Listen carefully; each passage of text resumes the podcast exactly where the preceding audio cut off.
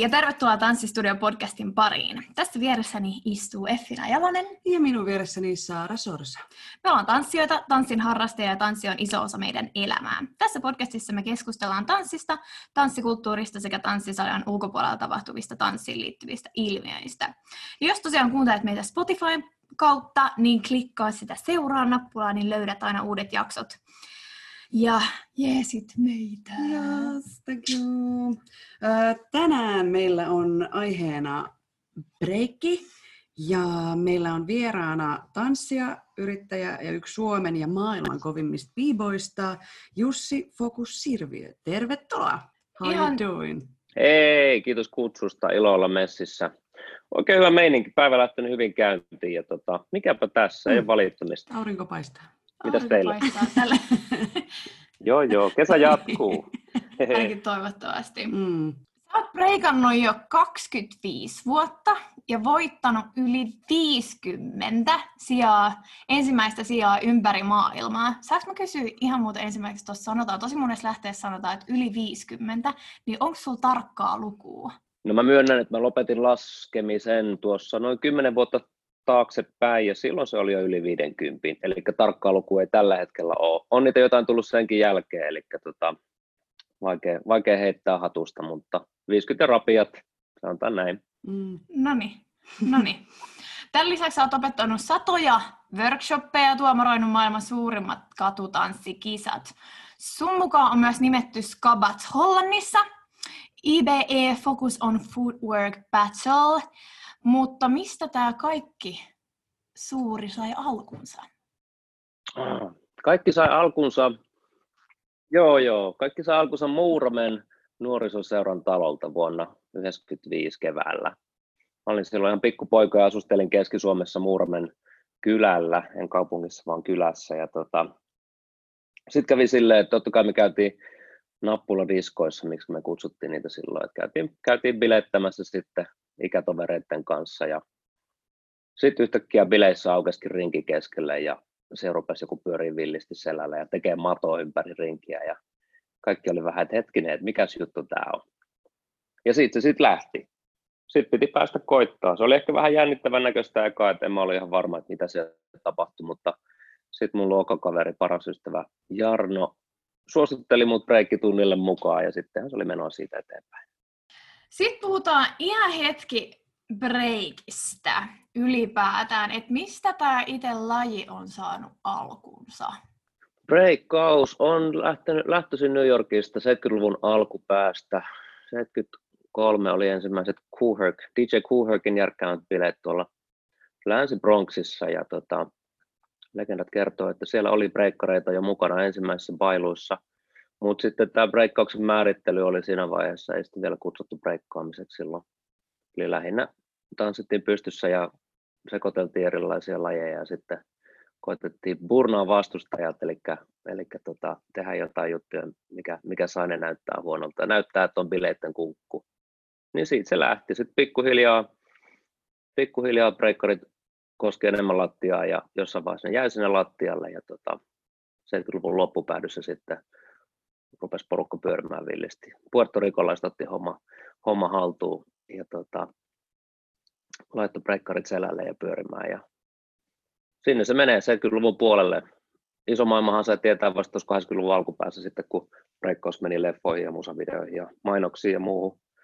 Niin sitten 83-84 Suomessakin villitys lähti käyntiin, kun tuli isot, isot leffat, leffateatteriin. No niin, me ollaan itse asiassa tehtykin tästä jakso. Joo, tai sä alustit oh. tuosta Crazy Legs-kolonista. Joo, ollaan esitelty. Mä näin joo, tota, en ole kuunnellut jaksoa vielä, mutta täytyy käydä tsekkaamassa jakso sitten, että pysytäänkö, pysytäänkö linjassa. joo, joo.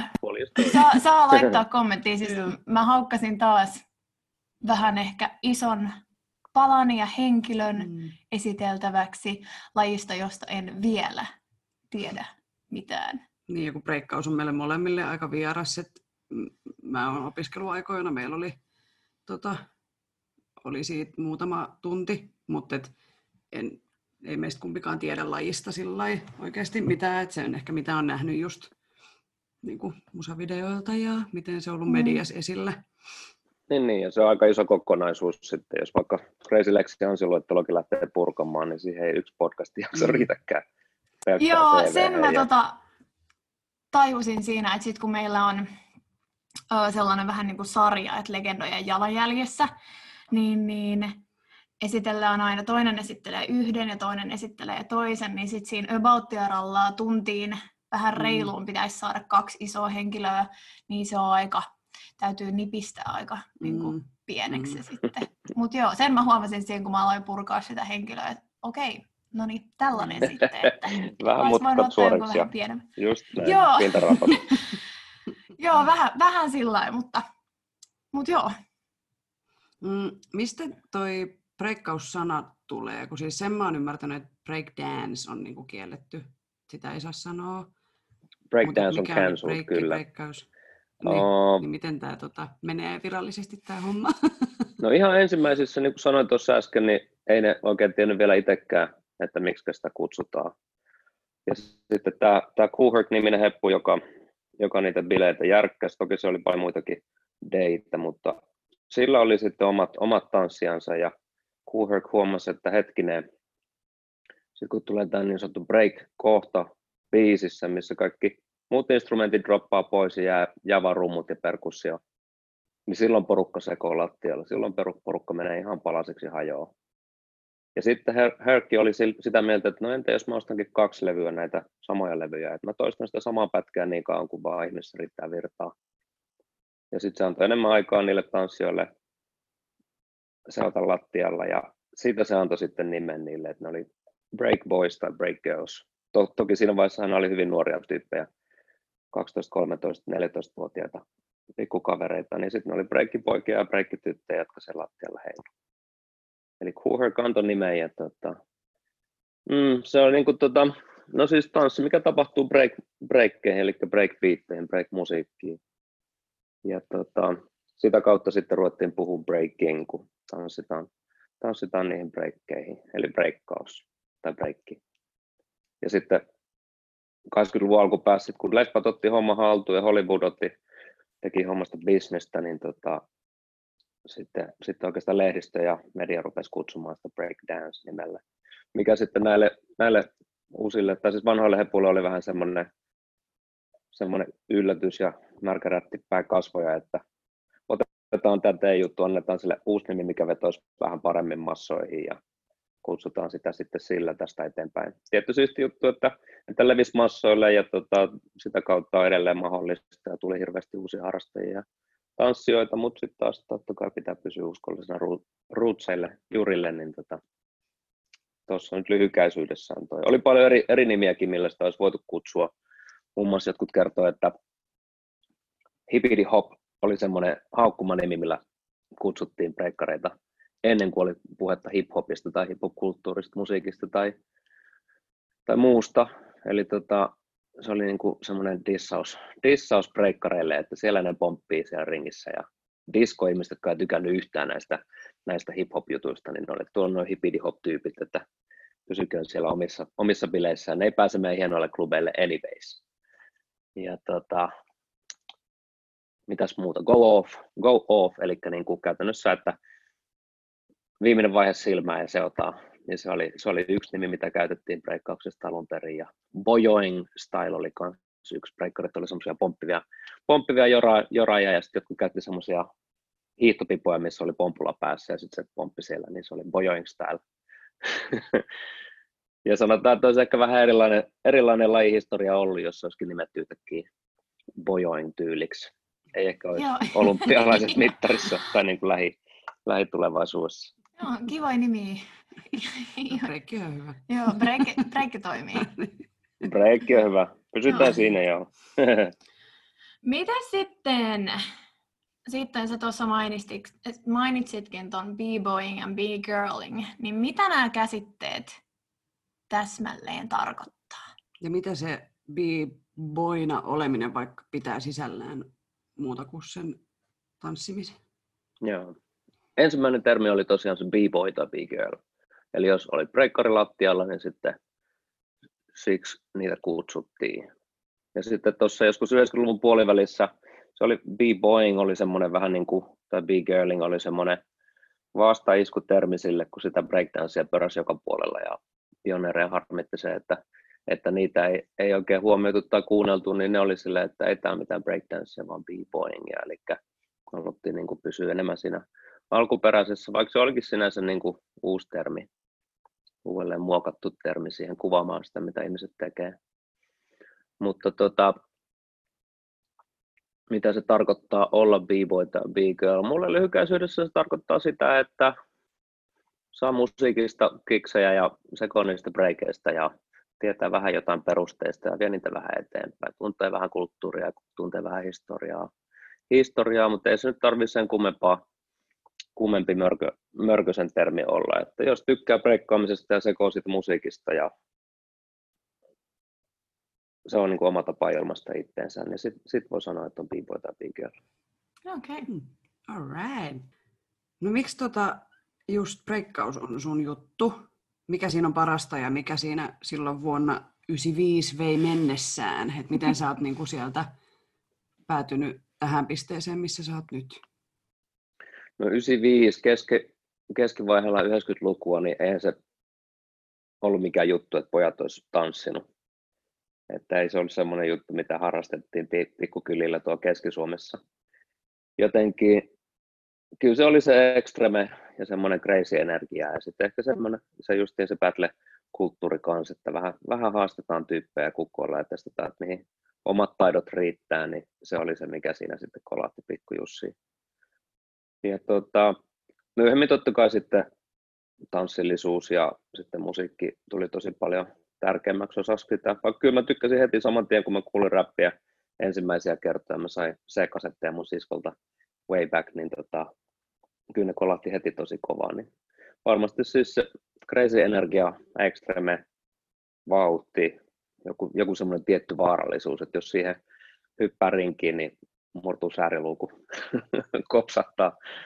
Ja sitten se musiikin, musiikin meno ja energia kanssa. Mutta toisaalta sitten jos räppiä tai tai breakbeatteja miettii, niin sitten aika lailla sama energiahan se on, mikä niistä tulee. 90-luvun rap-musiikki oli tosi, tosi raakaa ja tota, energistä ja semmoista niin kuin vaarallista kanssa. Tosi erilaista kuin mitä nyky, nykyajan rap-musiikki tai hip-hop-musiikki. Niin musiikki ja ekstreme oli se, mikä mulle kolatti. No niin. Hei, mitkä muuten asiat on tällä hetkellä breikissä muotia? Tai niin kuin, tietyllä tavalla trendikkeitä, koska tosi monessa tanssilaissa aina tulee jotain tiettyjä juttuja. Mitä aina tehdään hetken mm. aikaa ja sitten tulee joku toinen. Tai tämmöisiä, onko jotain suun niin tyyli ilmiöitä, suuntauksia? On paljon, joo. Kyllä, kyllä se menee tosi paljon aalloissa aina, että mikä milloinkin on trendikästä. Sanotaan näin, että mikä milloinkin voittaa isot skabat, niin seuraavana vuotena sitten massa seuraa perässä, mikä on vähän tylsää tylsää, kun lajin, lajin tota, yksi tärkeimmistä jutuista on se, että näytetään itseltä ja olla omaperäisiä ja tehdä omia tyylejä. Mutta tällä hetkellä sanoisin, että semmoinen superihmisyys on tällä hetkellä trendikästä, että osaa tehdä ihan kaikkea, että ei ole mitään heikkouksia. Ja se on oikeastaan vähän niin kuin, vähän niin kuin kehittynyt siihen, että aikaisemmin on ollut aina silleen, että joku yksi juttu on, mitä kaikki koittaa. Nyt on silleen, että kaikista parhaat tyypit, niin No entistä nuorempia ne osaa kaiken. Katsotaan sitten, mikä on seuraava vaihe tästä, vaikea sanoa, mutta niin kuin monissa muissakin lajeissa, jos katsoo, katsoo vaikka skeittareita, niin aina se on vain nuorempi, nuorempi ja nuorempi se sukupolvi, jotka on ihan mestareita siinä, niin sama juttu breikissä oikeastaan. Ja tota, niin, tämän hetken juttu on se, että ei ole mitään heikkouksia, mikä on vähän pelottava tyylisuuntaus, että mitä sitten seuraavaksi, niin mihin suuntaan mennään. Mm, kevyt. Ei paineita. Joo. Mm, Ei kyllä. kyllä joo. Ja sekin riippuu tosi paljon maasta, että eri maissa on vähän erilaiset tyylit edelleen, vaikka, vaikka netti on sitä tuonut paljon, tota, paljon globaalimmaksi ja, ja niin kuin sama, enemmän samannäköiseksi, mutta kyllä se vielä kierrottuu. Suomessa porukka on enemmän semmoisia, että ne tykkää joraa, joraa musiikkia ja sitten tehdä pikkukikkoja, kun taas sitten jossain Venäjällä ja Koreassa niin porukka tykkää lentää ja tehdä kreisejä temppuja edelleen. niin ehkä sitten viiden vuoden päästä sitten nämäkin, nämäkin maatyylit häviää ja kaikki näyttää sitten ihan samalta, mikä on taas tosi tylsää. No miten sä kuvailisit sun omaa tapaa tanssia? Oma tapa tanssiakin on muuttunut ja muokkautunut aikojen varrella hirveästi ja toki se pitääkin vähän muokkautua. Mä täytin 37 justi, että jos mä breikkaisin samalla nyt kuin 20-vuotiaana, niin en breikkaisi kovin pitkään, että ei kroppa kestä samoja asioita mitenkään. On mun oma tyyli tanssia on aika uskollinen tuommoiselle perinteiselle New Yorkin tyylille. Ja tota, yhdistelee siitä huolimatta hyvin, hyvin avarakatseisesti uusia juttuja, vanhoja juttuja, sitten omaa näkemystä ja omaa fiilistä. Ja mitä enemmän tulee ikää, niin sitä enemmän siinä se fiilis ja groove korostuu ja semmoiset pienet yksityiskohdat, ettei niinkään enää, että mitä, mitä kreisejä temppuja se tapahtuu, vaan sitten ihan semmoisia pikkuhipistelyjuttuja, missä itse kiksee. Millainen on New York-tyyli? No New York-tyyli on tota, New York-tyyli on semmoinen, miten sitä kuvailisi? Ensinnäkin paino on aika alhaalla, että jos miettii, miettii tota, isoja lavoja, niin New York-tyyli ei näytä kovin kummoselta semmoisella välttämättä, vaan New Yorkissa, kun breikki kehittyi bileissä ja klubeilla ja puistojameissa, niin eihän siellä ollut tilaa tanssia käytännössä. Että jos on isot bileet, missä on paljon porukkaa, niin sitten ihmiset tuppaa vähän tilaa sinne, että mahtuu vähän breikkaamaan. Niin New York-tyyli toimii pienessä tilassa ja läheltä katsottuna. New York-tyyli um, on hyvin yhtä musiikin kanssa ja tota, rääkoa musiikkia ja, ja, ja, ja tietty mä voisin heittää hienoja termejä, mutta mä en tiedä palveleeko se, että siinä on hyvä formi ja upea flavori. Sä olit mukana perustamassa Flowmo Crew-nimistä tanssiryhmää vuonna, oliko se 2002? Te olette tehnyt hienosti taustatyötä, kiitos siitä. Pitää Osataan käyttää Googlea. Toisaalta mm-hmm. sieltä ei aina tule ihan totuuksia. Öö, Sekin on totta. Ryhmä on edelleen aktiivinen. Onko siihen mahdollista pyrkiä, jos joku haluaisi ruveta ihan niin kuin for real, niin, ja miten ryhmään pääsee, jos haluaa. Esimerkiksi jos mä nyt no yhtäkkiä... No joo. Noin. No sun pitäisi treenata ensin kymmenen vuotta. joo, vähintään.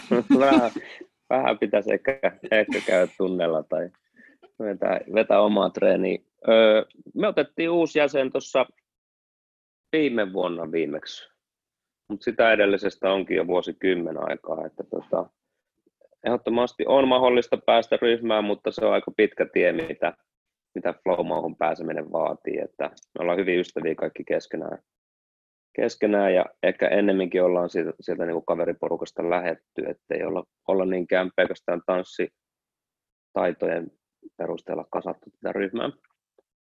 Niin sekin pitää olla hyvä tyyppi ja olla lähellä, lähellä tätä porukkaa pitkä aikaa. Ja tota, sitten jos, jos ryhmä kokee, että, että olisi aineesta tyypissä olla uusi Flomo-jäsen, niin ensimmäinen vaihe on siitä sitten se, että me aletaan niin prospektipaita.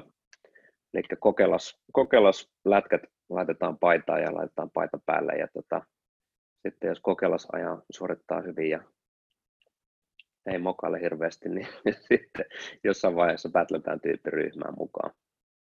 Ja esimerkiksi tämä Hugo, Hugo eli meidän uusin jäsen B-Boy Sparks, niin se joutui pätlään viime kesänä sitten kaikkia ryhmän jäseniä vastaan pari kiekkaa, että se laitettiin ihan koville, että arvostaa sitten sitä, sitä ryhmä, ryhmästatusta, sit kun sen saa.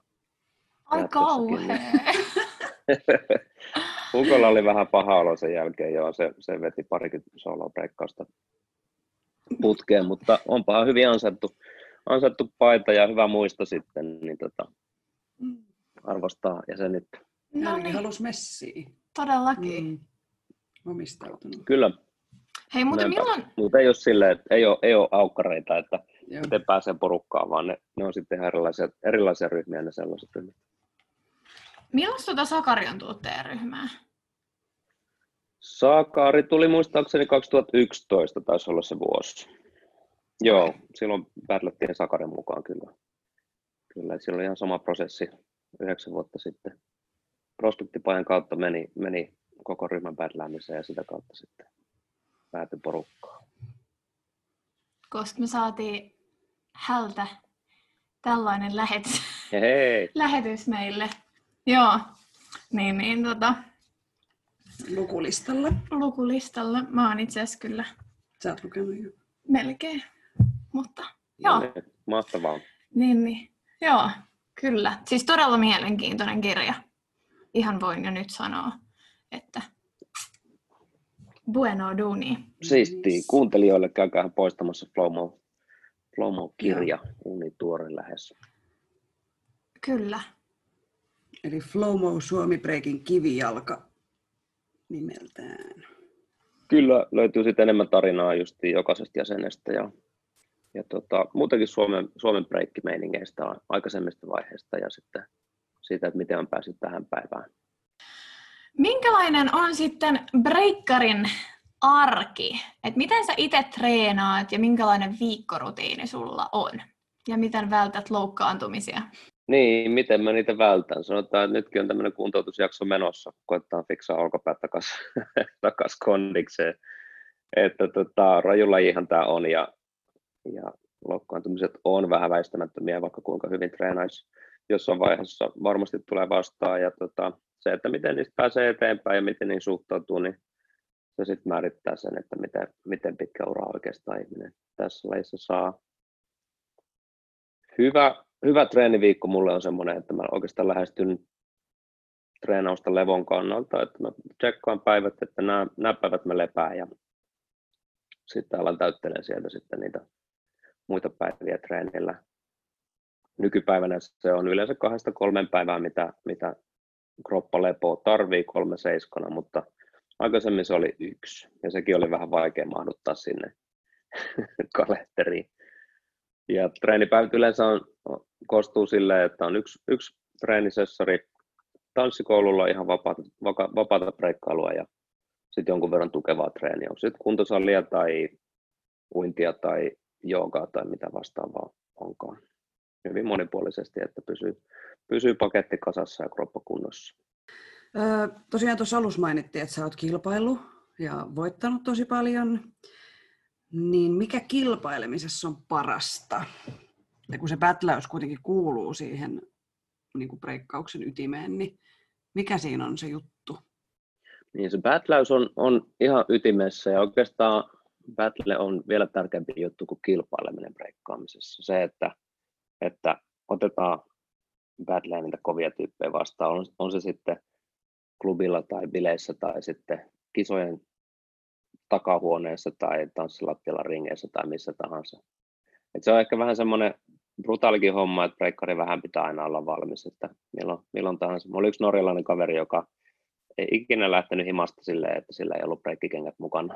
ja silleen, että jos tulee kadulle joku suurmestari vastaan, niin saattaa haastaa. Mikä nyt totta kai vähän liiottelu, mutta tota, ihan hauska kela sinänsä. Mikä siinä sitten on parasta sitten, toki kilpailutilanne on tosi erilainen kuin tämmöinen vaikka niin kuin klubilla tapahtuva rinkipätle, että kilpailussa on sitten kesto ja tuomarit ja DJ, joka on erikoistunut siihen kilpailumusiikkiin tai muuhun vastaavaan, niin se on sinänsä tilaisuutena hyvin erilainen, mutta tota, on siinäkin hyviä puolia ehdottomasti. On paljon huonojakin puolia, jos sanotaan, että tota, tänä vuonna mä päätin lopettaa kilpailemisen nyt ainakin toistaiseksi, johtuen ihan siitä, että mä oon tehnyt sitä niin sakeli paljon ja, ja tarpeeksi. Ja tota, monesti kisapäivät on tosi brutaaleja, että saattaa olla, että kun nämä kisat paisuu vuodesta toiseen, niin saattaa kestää koko päivän tai useita päiviä ja sitten se on semmoista, että odottaa ja odottaa ja odottaa ja sitten tulee yksi rykäsy, että pitää vetää karsintakiekka ja sitten taas otetaan ja sitten saattaa mennä 4-5 tuntia ja sitten sit pitäisi olla taas lämmin kohta ja ne on silleen tota, mielelle ja kropalle aika rankkoja. Mutta sitten toisaalta sitten kun, sit kun se rupeaa pärjäämään ja rupeaa pääsee niitä tota, omia esikuvia vastaan ja onnistuu niissä jutuissa, mitä on treenannut vuositolkulla ja saa niitä omia ideoita pihalle ja sitten yleensä tykkää niistä ja on siinä jotenkin niin monta hienoa juttua. Sitten sit viimein, kun pääsee, pääsee voittamaan jonkun omaa esikuvaa, niin on se nyt ihan huikea fiilis. Ihan mieletön fiilis, että tota, oikeastaan kaikki ne haitta, haittapuolet ja ikävät jutut siinä kisailu, kisailussa alkaa. Siinä vaiheessa unohtuu sitten, kun rupeaa pärjäämään. Sitten, että ei vitsi, että oli, oli niin siistiä taas. loputon, loputon sykli toi homma, joo. Mm. Voittaminen on kivaa. Onhan se, kukapa sitä ei mestari vieressä. Niin, niin justi. Tiedän tämän omasta kokemuksesta. Mm. mm. Not to brag, but... Joo. Olisiko sinulla jotain ikimuistoisinta battle-muistoa kerrottavaksi meille? Onhan niitä hirveä määrä. Ehkä kaikista, kaikista ikimuistoisin on meidän ensimmäinen kerta, kun oltiin Jenkeissä kisaamassa. 2004 Los Angelesissa tämmöinen kuin Freestyle Session-niminen kilpailu. Freestyle Sessio video, mitä oltiin tykitetty VHS kelattu ees taas vuositolkuilla. Sitten sit yksi vuosi oli vaan, että nyt, nyt me lähdetään itse sinne mukaan kisaamaan. Että tehdään kovasti duunia, säästetään rahaa ja buukataan lennot ja yhtäkkiä ollaankin Long Beachillä ja tota, huh, huh, mieletön jono sinne sisälle ja sitten se oli hirveätä säätöä, säätöä sen kanssa, että poliisit oli laittanut sen, sen tota, areenamestan kiinni, missä ne piti olla. Semmoinen niin Tukholman Glubenin tyyppinen semmoinen valtava jäähalli, konserttihalli, missä ne skabat piti olla. Mutta jostain syystä se, se oli mennyt tyriksi. Siellä ei niin kuin ollut luvat kunnossa, niin järjestäjä oli siellä ihan, ihan paskana, että mitäs, mitäs tässä nyt tehtäisiin. Ja sitten siinä vieressä, saman sisäänkäynnin vieressä oli tämmöinen valtava Queen Mary-niminen tota, risteilyalus. Niin jotenkin ne saman päivän aikana sai puukattua sen risteilyaluksen siitä. Kisat siirrettiin sinne, ja vähän saman tyylin kuin jollain Silja Euroopalla on se promenadi, promenadi yeah. keskellä, niin siinä oli semmoinen niin kuin mahdollisuus vetää ne kisat siinä keskellä, ihan siinä, siinä tota, keskipisteessä, ja sitten oli yleisö silleen, että se oli monta kerrosta siitä, että kaikki näki siihen keskelle suoraan. Ja siellä me sitten peuhattiin, tota, ensimmäinen battle-vastus oli herra Crazy Legs ja sen Rocksteady Crew. Ja Os... ihan crazy, niitä, niitä juttuja me on tapitettu videolta taas ihan, ihan pienestä saakka ja semmoisia kämäsiä kopion, kopion, kopioita katteltu. Ja sitten me ollaan siinä, että mitäs ihmettä, Flowmo vastaa Rocksteady Crew eka karsintakierros. Kävellään siihen, katsotaan kaikki meidän sankarit siinä eessä. Uudet ja, uudet ja vanhat, niin kuin uutta sukupolvea ja sitten just noita kovia, kovimpia kehäkettuja. Ja sitten me vetää ihan täysillä vetää niin kovaa kuin vaikina sielu sietää, miten, miten tota Suomi, Suomi pojista ja tytöistä lähtee. Ja kuunnellaan tuomiot ja sitten kävi silleen, kun se oli karsintakiekka, niin molemmat ryhmät meni jatkoon. 80 ryhmää ja 16 taas jatkoon. Me oltiin molemmat siellä top 16. Uh, nice. Ei ollut turha reissu. Kyllä. ei ollut, ei ollut turha reissu, joo. Ja nice. sitten sitten monet, monet kävi sanomassa, että nyt, nyt kävi kyllä sillä lailla, että Flowmo beat Rocksteady in their own game. Eli, eli tota, päästiin vähän niin kuin alta vastaajana yllättää. Jotkut tuntemattomat suomalaiset tärähti sinne, mitä kukaan on nähnyt koskaan. Ja sairaan siistiä. Wow. Joo, siitä oikeastaan meidän ryhmä sitten ura lähti. Silloin vielä nuori ryhmä, mä oltiin kaksi vuotta vanha ryhmä siinä vaiheessa, niin siitä meidän, meidän ryhmän ura lähti sitten poikimaan uusia juttuja. Ihan supersiistiä. En yhtään ihmettele, että on jäänyt niin kuin ikimuistoisimmaksi battleksi. Joo. No joo, kyllä. kyllä. Mites tota, me ollaan tosi paljon puhuttu siitä, että me ollaan oho, oho, oho, mm-hmm. tota, niin kiinni jotenkin musiikissa ja me saadaan niinku se fiilis tanssii just musiikista, tai siitä se jotenkin lähtee. Kun mä luin, että okei, okay, Battlessa se DJ laittaa ihan minkä tahansa biisin soimaan sulle, jos siis siitä mitään tietoa, niin miten sä, voiko tulla vastaan huono biisi, tai voiko tulla, onpas mä nyt huono tämän kysyjä, tämän kysymyksen kysyjä. Tai miten sä revit fiiliksen tanssii huonostakin biisistä, vai voiko tulla huonoa biisiä vastaan? Kyllä, niitä on tullutkin joo. Ja sitten se on sitä repimistä. Se on just, että missä toiset menee se raja, että että tota, tämä on niin surkea biisi, että tästä ei tule mitään. Tai sitten silleen, että onko tässä jotain, mistä pystyn yhtään edes pientä fiiliksen, fiiliksen poikasta vai ei. Ehkä, kerran mä muistan, että on ollut sellainen tilanne, että oli vaan, että nyt on niin kamala biisi day, että sun pitää vaihtaa tämä, että tästä ei tule yhtään mitään. Mä mietin just, että voiko, voiko DJlle sanoa, että hei, no go. No jos on tarpeeksi pokkaa, niin pystyy tietty sanoa, mutta sitten riippuu, että miten, miten itse Riittonen Dei on, että suostuuko se nöyrtymään vai, vai on silleen, että tämä on muuten kovin takama, mitä kaivoi jostain kirppari levylahreista, että vaikea sanoa. Se on vähän, vähän tota herkkä raja, missä se menee, mutta sitten taas kilpailutilanne toisaalta laittaa kaikki sen samaan asemaan, että ringes pystyy tanssimaan, jos tykkää biisistä ja pystyy skippaamaan, jos, jos ei siltä tunnu, mutta sitten kun kisassa on kaikki samassa jamassa, että tämä nyt on se biisi, mihin lähdetään vetämään, niin sitten sillä sitten yleensä on mentävää. Ja toki sitten ei ammattitaidosta riippuu ihan hirveästi kanssa. Ja jokaisen musiikkimausta myös. Kaikki tietty tykkää vähän erilaisista, erilaisista musiikista. Mutta mitä isompiin kisoihin mennään, niin tota, totta kai siellä sitä ammattimaisempia deitä on, jotka tekee, tietää asiassa ja osaa hommassa niin hyvin kuin mahdollista. Mutta sitten taas toisaalta vähän ehkä niin kuin yllätyksellis, miten se sanotaan, yllätyksettömyyttä sieltä löytyy kanssa, että mitä, mitä isompi lava, niin sitä varmemmalla, varmemmalla kaavalla siellä oikeastaan mennään sitten, että voi tietää, että BPM, Beat per Minute on semmoinen 112-120 ja siinä on breikki ja bongot ja torvi ja joku laule ja ehkä maksimissaan. että se on niin kuin aika samantyyppistä. Pakasta tulee uutta musaa koko aikaa. Mutta se on semmoista joo. Nyt varsinkin vielä, kun on ollut paljon näitä live lähetyksiä noissa isoissa kisoissa, niin sitten tekijäoikeudet vaikuttaa siihen kanssa, että mitä musaa saa soittaa ja mitä ei. Mitä isommat kisat, niin oikeastaan niin melkein tehdään sit musiikit niitä kisoja varten nykypäivänä, että, että niissä on copyrightit kunnossa. Mikä taas sitten on toinen keskustelu ja sikatylsää, että, että ei välttämättä saakaan niitä kaikista parhaimpia klassikoita soittaa, vaan pitää tehdä uudet musat jotain skobaa varten. Niin kun niistä tutuista hiteistä tulee yleisöllekin, niin kuin, nekin pääsee fiilikseen vielä paremmin, kun se on joku hyvä bängeri, kuin silleen, että se on joku tuntematon, vaan niin kuin sävelletty, että siinä on vain se rytmi ja niin kuin, että se täyttää ne musiikin lainalaisuudet. Että onhan se niin kuin myös viihdyttävämpää, jos siellä on semmoisia tunnettuja tai niin kuin, niin, mm. hyviä biisejä. Aivan täysin ehdottomasti kyllä.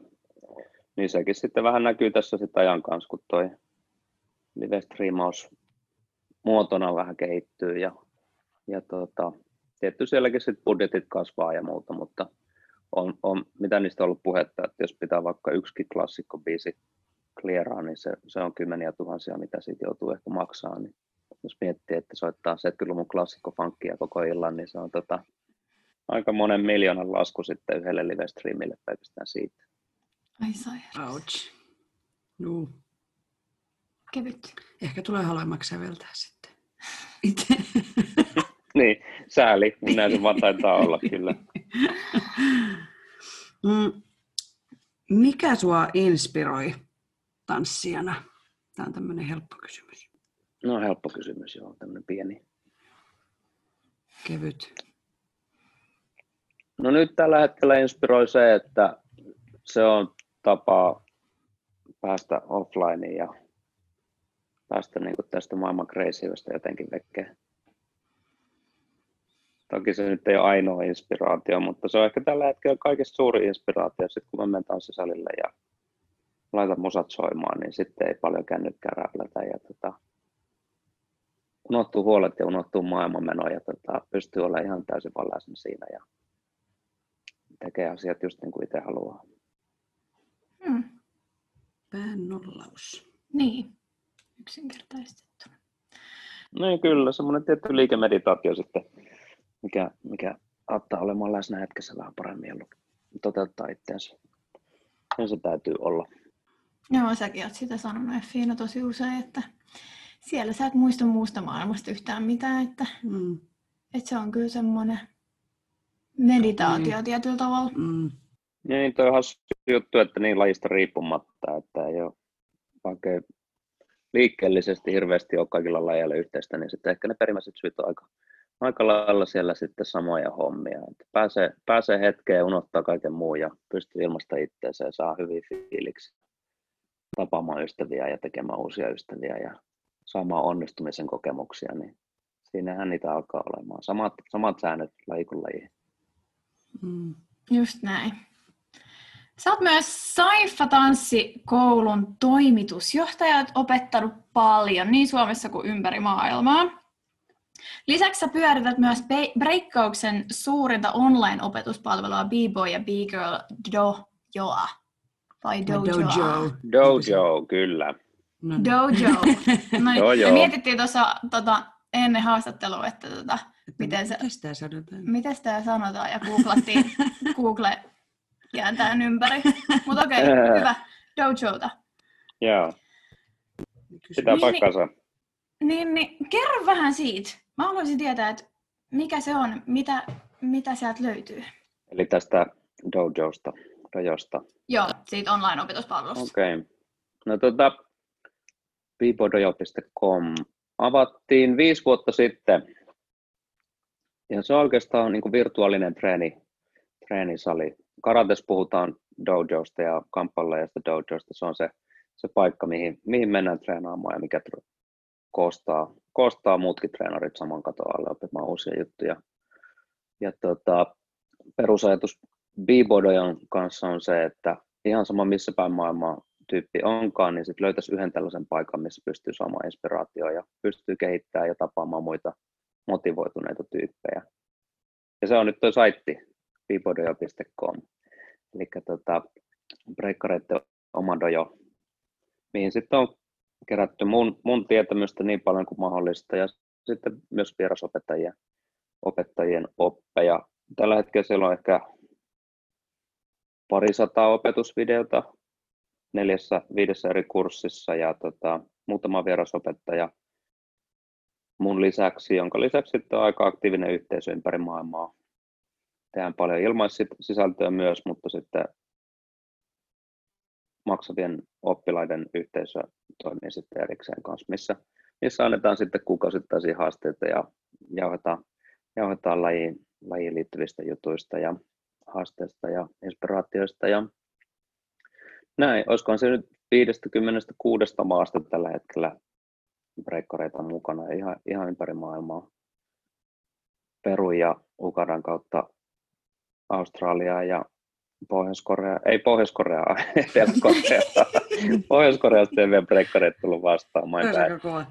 Kyllä. kova saavutus kyllä, sitä odotellessa. Niin. Kyllä, mutta se on ollut toisaalta semmoinen niin kuin monitasoinen projekti, että toisaalta ollut tosi siistiä saada tallennettua omia tarinoita ja omaa kokemusta ja omia oivalluksia lajin suhteen jakaa niitä muiden kanssa ja ne on saanut kikseä siitä, niin se on ollut huikeaa. Ja sitten toisaalta, toisaalta on tosi makeata saada sit omia esikuvia sinne opettamaan myös, opettamaan myös ja uskomaan siihen. Ja tämä on jatkuva projekti ja se kehittyy koko aika, että, että tota, mulla on viikoittainen podcast, mitä mä teen sitten sen tiimoilta ja koitan, koitan pitää ihmiset inspiroituna siitä huolimatta, että onko se siinä messissä vielä vai ei.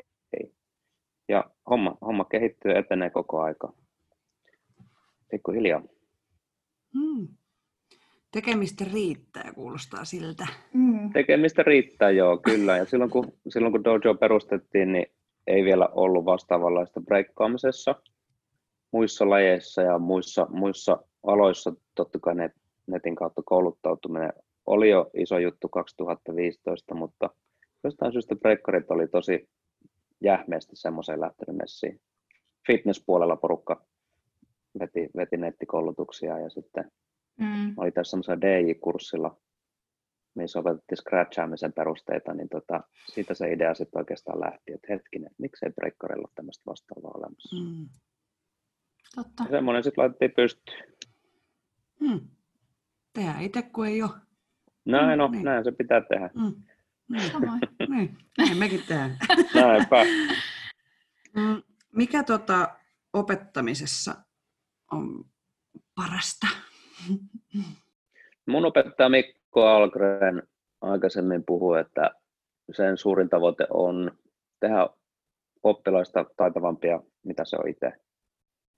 mikä sitten toisaalta välittää sitä tavoitetta, että tavoite on inspiroida ihmisiä ja antaa niille, antaa niille keinoja olla, olla tässä maailmassa jotenkin, jotenkin silleen, että sit saa paremmin fiiliksi ja löytää omaa tapaa ilmasta itteensä ja ehkä sitten jakaa sitä eteenpäin taas muille, löytää ilo elämässä, niin sehän se varmasti on. Ja tota, opettaminenkin on hirveän, hirveän tota, paljon kehittynyt, kehittynyt eri, eri suuntauksia. Että aikaisemmin mulle oli tärkeintä, että mä saan ensimmäisenä hirveän määrän laji, laji uusia tyyppejä. Sitten mulle oli tärkeää, että mä rupean kouluttaa mestareita tässä lajissa. Ja nyt oikeastaan se on mennyt siihen, että ei niillä ole niin merkitystä muuta kuin se, että ihmiset saa hyviä fiiliksiä, niin se on ehkä kaikista tärkeintä. Katsotaan, mikä on sitten seuraava missio taas.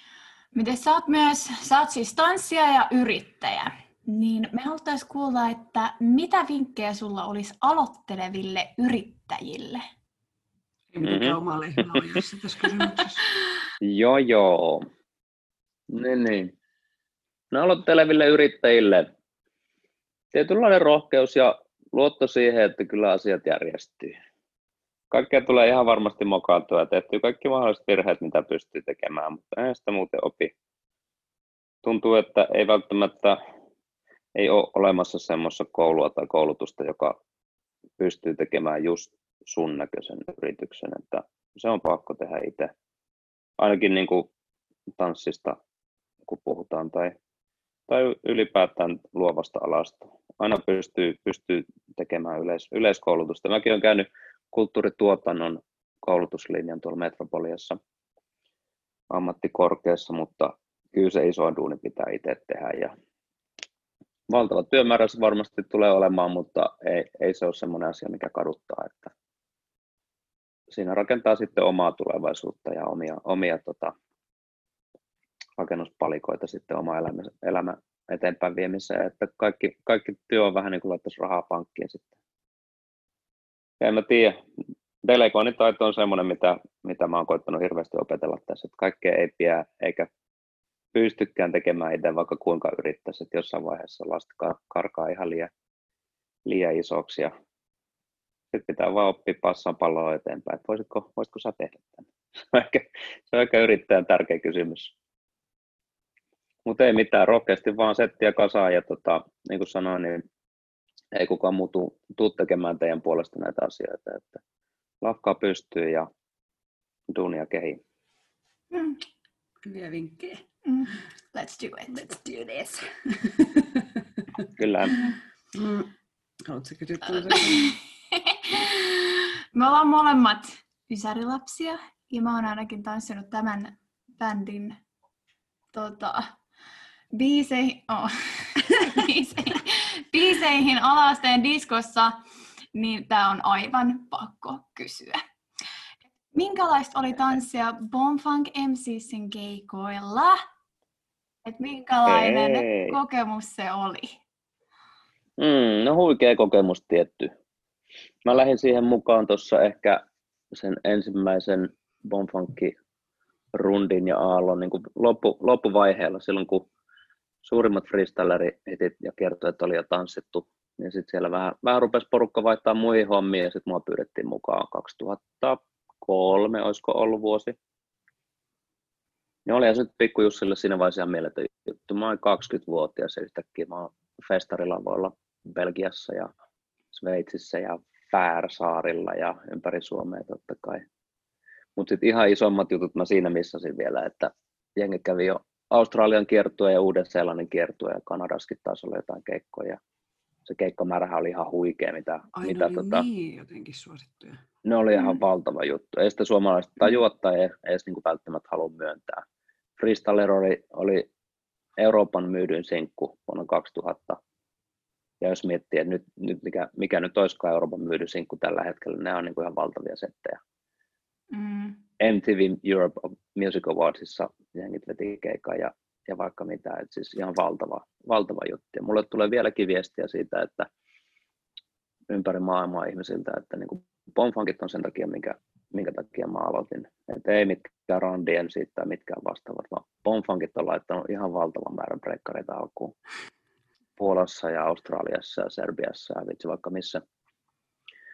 Niin totta kai sit se oli ihan, ihan sairaan, sairaan siisti juttu. Eihän se mitään breikki musaa ollut tai ole edelleenkään, että popmusiikkia ja EDM-tanssimusiikkia, mihin on sitten otettu vaikutteita hiphopista sanotuksia ja rakenteita myöten, mutta, mutta tota, palvelee tarkoitustaan. Ja viime vuonna tehtiin sitten comeback-kiertue, kun oli tämä Bonfakin 20, tai Freestylerin 20-vuotisjuhla Suomessa. Tehtiin kuusi keikkaa Suomen festareita läpi himosta ja, ja tota, mitäköhän kaikkia niitä oli. Ja tänä vuonna piti olla sitten Euroopan julkaisusta 20 vuotta.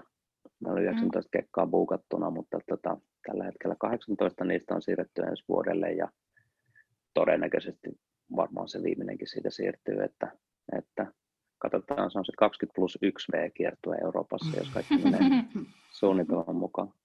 Ihan oikeat juttuja. Ehkä se viime vuoden kiertue oli vielä paljon siistimpi kuin ne ensimmäiset vuodet, koska siinä oli se nostalgia lisää, että sitten kun Bonfagit on ollut 15 vuotta telakalla, niin sitten yhtäkkiä kun ollaankin lavalla ja freestylerin riffi lähtee soimaan siitä alusta, niin vitsi, että porukka vaan sekosi, ihan crazy. Tuhansia tuhansia ihmisiä. Mä muistan paljon se oli se himosyleisön, himosyleisön koko, se oli joku yli 40 000 ihmistä, mitä siellä sitten yhtäkkiä nostaa kädet ilmaan ja freestylerin kitara soi ja se oli ihan crazy. Oh. Varmaan ihan sick fiilis mm. oikeasti. Kyllä, kyllä. Ja toivottavasti päästään takaisin keikkailemaan mahdollisimman pian joo. Ensi kesänä sitten taas Euroopan kiekkaa. Siisti juttu mm. oli, että me oli paljon, paljon tota, ne soitti mulle siitä, että, että nyt olisi semmoinen juttu Jussi, että Bonfakki tekee comebackia, että me halutaan sut ja niin paljon alkuperäisiä breikkareita siihen mukaan kuin vaan mitenkään mahdollista. Ja toki nyt 20 vuotta, kun on tässä freestylerikin ollut ilmoilla, niin tota, breikkarien urassa se on aika, aika iso aika väli. Niin sitten meillä oli Mikko ja Taije, jotka oli alkuperäisiä tanssijoita, niin ne oli siellä messissä kanssa. Ne näkyy siellä freestylerin musavideoilla ja tota, muilla Pompankin videoilla kanssa. Niin siellä oli messissä ja meikäläinen ja sitten uudempaa sukupolvea, eli Sakke Sakari Justi oli mukana kanssa. Ja vanhaa. All right. Ja selvittiin että Kuusi kiekkaa veteraanipossella. Vikan keikka taisi olla semmoinen, että silloin rupesi raksumaan porukalla paikat, että mulla ite, itellä mulla meni polvikierrukka siinä viimeisen keikan ryminnässä ja toisella tyypillä meni nivelsyteet nilkasta ja se oli vähän semmoista, että laitetaan laastarilla ja teipillä ukkoon kasaan, ukkoon kasaan, että päästään viimeisestä keikasta läpi. Sitten parannellaan vuosi ja uuteen runtiin. no niin. Apua. Sattuu, kun tapahtuu. Näin on. Tekevälle sattuu. Mm. Mikä on ollut sulle sun suurin tai ikimuistoisin saavutus tanssijana? Kisa meille se on varmasti Circle Kings-kisan voittaminen. Boston Losin keikan jälkeen 2005 Sveitsissä järjestettiin semmoiset kaksi vastaan kaksi kisat, mikä keskittyi nyt enemmän niin kuin meidän, meidän tyyppiseen, puhuttiin sitten New York-tyylistä, niin meidän tyyppiseen tekemiseen. Siihen aikaan oli hirveän, hirveän trendikästä Euroopassa pomppia isoja voltteja temppuja ja sitten yhtäkkiä olikin tämmöiset kisat, mitkä oli niin kuin tehty meille. Minä ja sitten Hat Solo, eli Johannes Hattunen oltiin siellä kisaamassa eka kertaa, ja, tai siis eka kertaa nämä järkättiin nämä kisat, ja niin siinä vaan pääsi käymään, että sitten se kyseinen Rocksteady Crew oli finaalissa taas koko päivä tapeltu ja kiso, kiso, kisavastuksia vastaan. Ja sitten yhtäkkiä finaalissa ollaan ja se Rocksteady on vasta siellä. Ja sitten siinä kävi niin, että me voitettiin ne eka kertaa. Ja tota, se, oli, se oli jotenkin ihan crazy. Tietty uudemman sukupolven tyyppejä ne oli, ettei siellä Crazy Lexi enää pyörinyt, mutta, mutta tota, kuitenkin se niin kuin historia ja se brändi ja se traditio, mikä siinä oli vastassa, niin se oli jotenkin ihan käsin kosketeltavaa. Ja se myös oli sitten semmoinen, että ei vitsi, että nyt me kyllä tehdään, tehdään hyvin juttuja hyvin, että se oli itselle semmoinen, että kyllä tässä niin kuin mikä, mikä ei ole semmoinen, mitä ei voi saavuttaa tämän jälkeen. Että jos noin tyypit on voitettu, niin sitten on kyllä maailma pallotettua. Mikä on muuten vaikein joku liike, homma, temppu. Miksi niitä kutsutaan? Liike. Liike. Minkä sä osaat tai oot osannut? No, vähän vaikea tuohon sanoa mitään. Se, niin kuin se liike, liikelaadun masteroiminen on kaikista vaikea juttu. Et en mä sanoisi, että on yhtään sellaista yksittäistä juttua.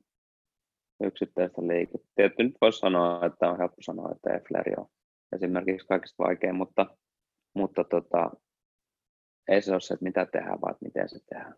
Se jossain mun mielestä äh, haastattelussakin sanoit, olisiko ollut Basson haastattelu, että se miten voitetaan battle, niin on se, että sä teet saman jutun, mutta entistä paremmin kuin se vastustaja. Mm. Tämä on niin kuin yksi, yksi, ehkä kaikista paras battle-strategia.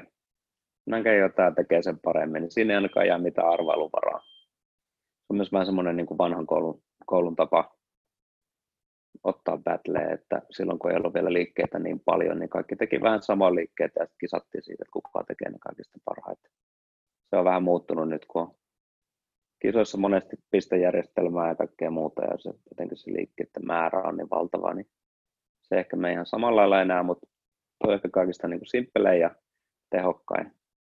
Jos näet jonkun homman, niin teet sen paremmin kuin vastustaja, niin sillä kyllä saa pointsit kotiin. Ei jää mitään arvailun varaa. Mm-hmm. No tuleeko sulle mieleen jotain, tämä on mun mielestä aina mielenkiintoinen kysymys, mm. niin kuin, että jotain semmoista hassua kommellusta tai jotain semmoista. Noloa. Mitä, niin, Me halutaan jotain, joku nolostoori niin, nyt. Mitä sulla uran aikana tapahtunut? Ei nyt etitä niitä klikkiotsikoita ihan vaan mielenkiinnosta, kun nämä aina parhaimpia storeja mun Niin mielestä. just. Tai kun se mikä naurattaa niin kuin vieläkin. En mä nolosta nyt tiedä. En, en tietty en mä mitään. En myönnä, että on mitään nolota tapahtunut ikinä. niin. Mutta ehkä sitten tuosta niinku breikki-elämä glamourista kuulostaa hirveän hienolta, että käydään maailmalla pörräämässä ja muuta, mutta mun ensimmäinen tuomarikeikka oli Puolaa 2005.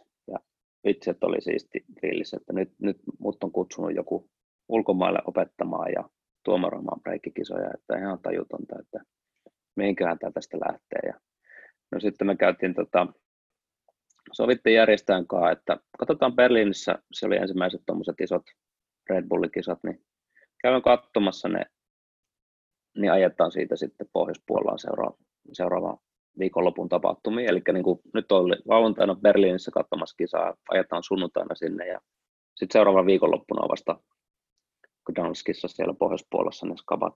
Ne opetat pitkin viikkoa, se on ihan fine, järkätään sinne kursseja koko viikoksi. Eli semmoinen viitisen tuntia ehkä kestää tämä automatka. No, minä ja pari, pari espanjalaista heppua ja sitten pari järjestäjää tsekataan kisat läpi ja sitten me tungetaan semmoiseen pikku Fiattiin viiestään matkatavaroineen. Ja eihän se mikään viien tunnin matka ollut. Se kesti 13 tuntia siellä keskipaikalla matkalaukusylissä ilman turvavöitä. Päästään perille joskus kolme aikaa yöllä ja sitten meillä oli buukattu silleen, että me vien teet hotellille nyt. Niin. oli buukattu tämmöinen nuorisohostelli, mikä oli silleen, katsotaan, että siinä on se S siinä nimessä, että se ei ole hotelli, vaan se on hostelli, okei. Okay. Se on tuo maaginen S, sitten tietää, että nyt on jotain pielessä. Ja sitten kun kolme aikaa yöllä saavuttiin sinne perille, niin se vaikutti siltä, että siinä ei kyllä asukkaita ollut pitkään aikaa, että päästään sisälle ja tota, lattiat ihan täynnä paskaa ja lakanat haisee jotenkin niin kamalalle, että ei, ei pystynyt koskemaan niihin ja ikkunat rikki ja vessat ihan karmeessa kunnossa. Ja sitten oli silleen, että okei, että breikkielämän glamouriin mä otan nyt nämä kaksi tämmöistä niin kuin, kaksi penkkiä, tämmöistä keittiöpenkkiä ja menen niille nukkumaan, koska lattialle ei pysty nukkuu, lakanoihin ei pysty koskee, niin mä oon tässä kahden penkin päälle jonkun, jonkunlaisessa sikiasennossa kello kolme yöllä ja laitan silmät kiinni ja nyt, nyt mä rupean nukkumaan tässä. Tästä lähtee upea ensimmäinen tuomarikeikka viikko eteenpäin. ja, ja, se oli semmoista, kaikenlaisia oiteköitä pörriä ja pörrös. Ja sitten me oltiin vaan, että ei tästä ei nyt tule mitään, nyt on pakko nukkua, että on niin väsynyt tuon matkan jälkeen. Ei jaksa lähteä metsästään mitään Ei. hotellia tai muuta. Eikö sitä nyt sunnuntaina kello, kello kolme yöllä Niin. mitään löykää. Että sitten on vaan Niin. pakko luovuttaa, että okei, nyt, nyt silmät kiinni ja takki päällä unta, unta kehii. Siitä lähti mun, Apua. mun tota, tuomarointi- ja opetuskiertueen ura käyntiin. Onneksi ei ole ihan kaikki ehkä- reissut mennyt niin. ihan samalla, että on ollut vähän parempiakin puitteita. ja saatimme siitä vaihdettiin. Mä, mä sanoin Järkkärille silloin sitten aamulla, että tämä ei käy päinsä, jos mä oon täällä viikon, niin sitten parempi hoitaa mulle jotain muuta, että jos haluat, että mä teen töitä, niin eihän tämä nyt voi mennä näin. Niin sitten pääsin sen mutsin, mutsin kotio kämpille köllöttämään ja tota, kaikki meni sitten ihan ok. Mutta ei ole, ei ole sitten ihan, ihan noissa, noissa puitteissa pitänyt joka reissua vetää siitä eteenpäin. Onneksi on vähän tason noussut. Onneksi. Apua. Hui. Joo. Mitäs hei tavoitteita tai unelmia sulla on tanssiin ja sun uraan liittyen? Hmm. No nyt kun se vaikuttaa vähän siltä, että breikkaus on menossa tuonne olympialaisiin neljän vuoden päästä, niin olisi se sitten ihan huikeata kouluttaa olympiavoittoja. Et mä en tiedä, mitä kautta se olisi sitten, että onko se suomalainen vai onko se sitten tyylin ton nettipalvelun kautta koulutettu ihan mistä tahansa. Mutta olisi se nyt ihan mieletöntä, että olisi coachin mitalli. Se olisi ihan tajutonta. Ja tota, en mä tiedä. Jul, niin kuin, tanssissa vaan niin kuin, ilmaista itseänsä entistä paremmin ja tanssi sen takia, että se on kivaa, ei sen takia, että sitä pitää tehdä tai pitää todistella kellekään yhtään mitään niin kuin kisoissa. Se on, koittaa vaku- vakuuttaa tuomarit, niin mä oon tehnyt sitä ihan tarpeeksi kauan, niin se ei enää siellä agendalistalla ihan korkeammalla. Jatkaa tanssimista niin pitkään kuin mahdollista ja tehdä sitä omilla ehdoilla. Tehdä sen takia, että, että siitä nauttii ja ehkä kehittää jotain, jotain uutta siinä sitten niin kuin omasta vinkkelistä. Totta kai mä haluan, että mulla on sata tanssistudioa joskus ja miljoona nettioppilasta, mutta se on sitten taas bisnestavoitteet. Tanssissa hyvin, hyvin simppeleitä tavoitteita. Silleen mä haluan, unohtaa tekniikan ja tanssi sen takia, että musiikki laittaa mut liikkeelle ja siitä tulee fiiliksiä. Onko jotain tota, maita, mitkä tuli noita olympialaisia nyt ajatellessa mieleen, että mitkä on nyt, niinku, mistä tulee kovia tyyppejä? Mikä on niinku sen breikin punakone? Punakone indeed. Mä olin viime vuonna käymässä tota, Kasanissa Keski-Venäjällä. Ja siellä oli kyllä tota, se niin kuin lasten kouluttamisleveli jotenkin aika, aika crazy. Toisaalta ehkä vähän jopa järkyttävä, shokeraava tapa, miten siellä koulutetaan tulevia mestareita, että en mä sitä Suomelta toivo, että se silleen menee, mutta sitten toisaalta kyllähän ne tuloksia saa sillä, kun laitetaan, laitetaan tota, pikkukaverit töihin. Toisaalta se oli inspiroivaa nähdä, että taas niin kuin, miten, miten taitavia pieniä siellä oli, mutta, mutta sitten ehkä vähän surullista kanssa. Mm, mitäkään mä sanoisin tuohon? Latinalainen Amerikka on ollut aika vahvoilla nyt. Tuntuu, että monesti, monesti maissa, missä ei ole välttämättä ihan sitä samaa hyvinvointia, mitä meillä on täällä, niin sitten jotenkin se, se liekki ja sit se ilo siellä tanssissa välittyy vielä enemmän. Brasilia oli semmoinen paikka, mikä on ainoa paikka, missä mä oon, mä oon nähnyt, että, että kun päästiin kisat loppuun ja sitten julistettiin voittaja, niin kakkoseksi tullut itki sen voittajan puolesta, koska se oli niin fiiliksissä siitä, että sen kaveri voitti kisat. Ei. Että ei tuommoista tapahdu Suomessa tai Euroopassa. Että jotenkin tuntuu, että sitten, sitten jos ei ole ihan hirveästi muuta, niin sitten laitetaan kyllä kaikki, kaikki peli ja kaikki likoon tähän tanssiin paljon enemmän kuin, paljon enemmän kuin tällaisessa hemotellussa vihreässä kuplassa, missä meillä elää täällä. Mitään tietenkään pois ottamatta suomalaisilta. Suomessa on tosi kova taso ja kovia tekijöitä. Otais meillä vielä- vielä jotain kysyttävää ennen meidän viimeistä. Meillä on viimeinen kysymys. Mennään siihen vaan. Taas on, joka me kysytään aina kaikilta viimeiseksi. No niin, bring it on. Eli, mitä tanssi merkitsee sulle? Tanssi merkitsee mulle vapautta lyhykäisyydessään. Vapautta olla just semmoinen kuin on ja ilmaista itteensä, olla tässä hetkessä just niin kuin, niin kuin itse on. That's it. No niin, Hmm. se on hyvä. Nice. Ihan sairaan siistiä, että pääsit meidän vieraaksi. Meitä jännitti ihan sikana. No niin. Kiitos tosi paljon. Ei stressiä. Tämä meni kivasti. Kiitos kutsusta. Ja tota, tulkaa käymään Saiffalla. Hei, eka kertaa ilmanen voi käydä testaa vähän, mitä ikinä laji haluukaan. Ja who knows, ehkä jää koukku. Todellakin tullaan. Joo, Mm. todellakin. Testiin. Laitetaan jaksot jakoon sitten, kun saadaan pihalle. niin Joo, Näillä mennään. todellakin. Nice. Tässä oli tämänkertainen Tanssistudio podcast. Kiitos kaikille kuuntelijoille. Osallistu keskusteluun lähettämällä kysymyksiä, omia tanssistoreja, kommentteja tai ideoita sähköpostitse osoitteeseen tanssistudiopodcast.gmail.com tai Instagramissa yksityisviestille at tanssistudiopodcast. Moikkuu!